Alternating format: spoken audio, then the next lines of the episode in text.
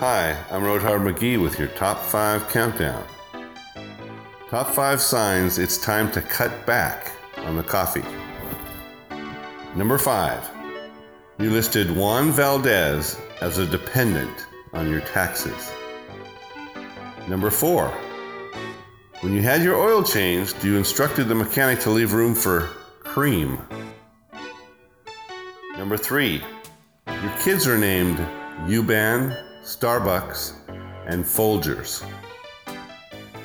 Number two, you were Edgy and Agitated Magazine's Man of the Year. And the number one sign it's time to cut back on the coffee is you always say the word like this Coffee! You're you're hilarious, my friend. I'm Roadhard McGee, and that's your top five countdown on Desert Radio AZ.